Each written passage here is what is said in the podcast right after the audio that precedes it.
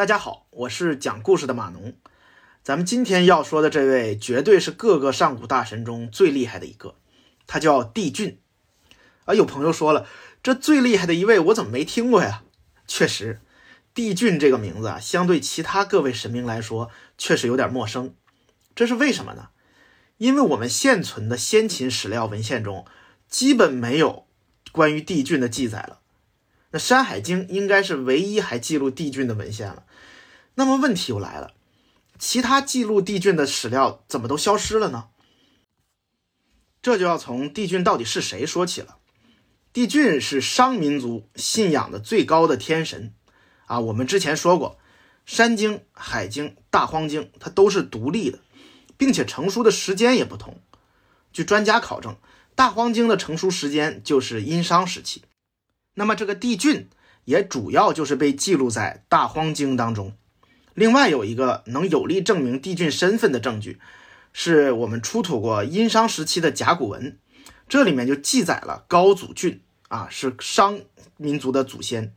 至于为什么说高祖俊就是帝俊呢？这个古文字学家是有一个很严谨的论证过程。王国维先生就曾经去考证过这件事儿，因此我们基本上可以确定。《山海经》当中记录的帝俊就是商民族的先祖。那么，了解了帝俊的身份，我们再来说一说，为什么其他记录帝俊的史料都消失了呢？我们知道，在商的时期啊，史官不只是记录了历史，他还肩负着祭祀的职能。那个时候，巫习文化是非常盛行的。那巫习文化是什么意思呢？我们把女巫叫做巫。把南巫叫做席”，“席这个字啊，就是左边一个巫师的巫字，右边是一个看见的见字啊，这个字叫席。我们把巫师祭祀的这种文化就叫做巫习文化。在商的时候，这种文化特别的盛行。作为商民族的先祖和最高的神明帝俊，自然也就是这种文化的代表。再之后啊，随着周政权的逐渐壮大。我们说发生了武王伐纣这样的事，最后周推翻了商。那这个推翻呢，不只是政权层面的推翻，它更是宗教和文化层面的推翻。帝俊不再是最高的信仰，而他的事迹呢，也被帝喾、少昊、黄帝、帝舜纷纷的吸收啊分散。因此，以帝俊为最高天神的史料也就逐渐的退出了历史舞台。我们不清楚《山海经》是如何躲过这被毁灭的浩劫的，只能说《山海经》中保留的这部分内容是非常宝贵的，它让我们现在人能够了解到，从商到周这个民族信仰是如何转化和变化的。那么说了这么多，帝俊到底有什么超神的事迹呢？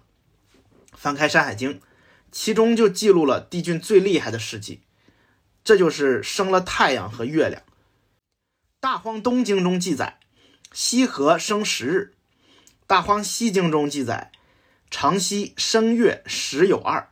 啊，西河和长西都是帝俊的妻子。西河呢生了十个太阳，长西生了十二个月亮。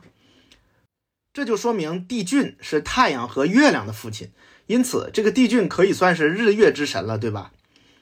从神话学的角度分析这个故事呢，其实能看到它的另一面。这个故事里说的生十日和生月十有二，都跟商朝的历法有关。为什么呢？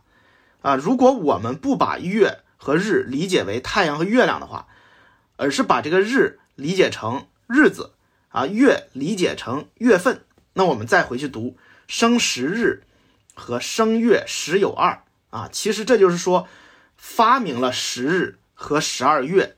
那十二月是好理解的。那我们现在也是十二十二个月份一年，十日是什么意思呢？商那个时候是用天干法来计算日子的，就是每十天算一旬。我们现在也会将月一个月分成上中下三个旬，就上旬、中旬、下旬。那每每旬就是十天，因此我们说当时的十日和十二月其实不是代表的太阳和月亮。而是说十天和十二个月份。那这样说来，这个故事其实想表示的就是帝俊和他的妻子们发明了历法。那除了发明历法之外，帝俊的儿子都是特别有能耐的。呃，燕龙发明了乐器，还有几个儿子啊，他发明了歌舞。帝俊有一个孙子叫做义军，他发明了各种手工业。番禺发明了船，啊，西仲和吉光发明了马车。后继呢，教人们播种各种粮食。那后继的孙子叔君又学会了用牛来耕田。帝俊还有一些儿子建立了国家，比如说中戎之国、西周之国、司幽之国、季离之国、白民之国、黑齿之国、三申之国、丹耳之国、牛离之国、殷商之国，这么多国家。哼，不知道大家注意没有啊？在这其中呢，有一个人名叫后继啊，这是帝俊的儿子。有一个国家名字叫西周之国，这个后继就是推翻商朝的周民族的祖先。那这个西周之国就是我们说的这个周民族。那看看这个帝俊这一家子确实厉害，是不是？他的儿子不是发明家就是帝王。那么转念一想呢，其实历史上像他们这样的人和家族可能真的是不少。那些不知名的才可能是大多数，就像帝俊现在也鲜为人知了一样。他们曾经创造，也曾经奉献，但现在呢，都尘封在历史的尘埃之中了。不过，也就是这样的，像这样的一些尘埃，聚集成坚实的阶梯，引领我们的民族一步一步走到现在。哎，感慨时代的沧海桑田，让我们心怀感恩吧，朋友们，下期再见。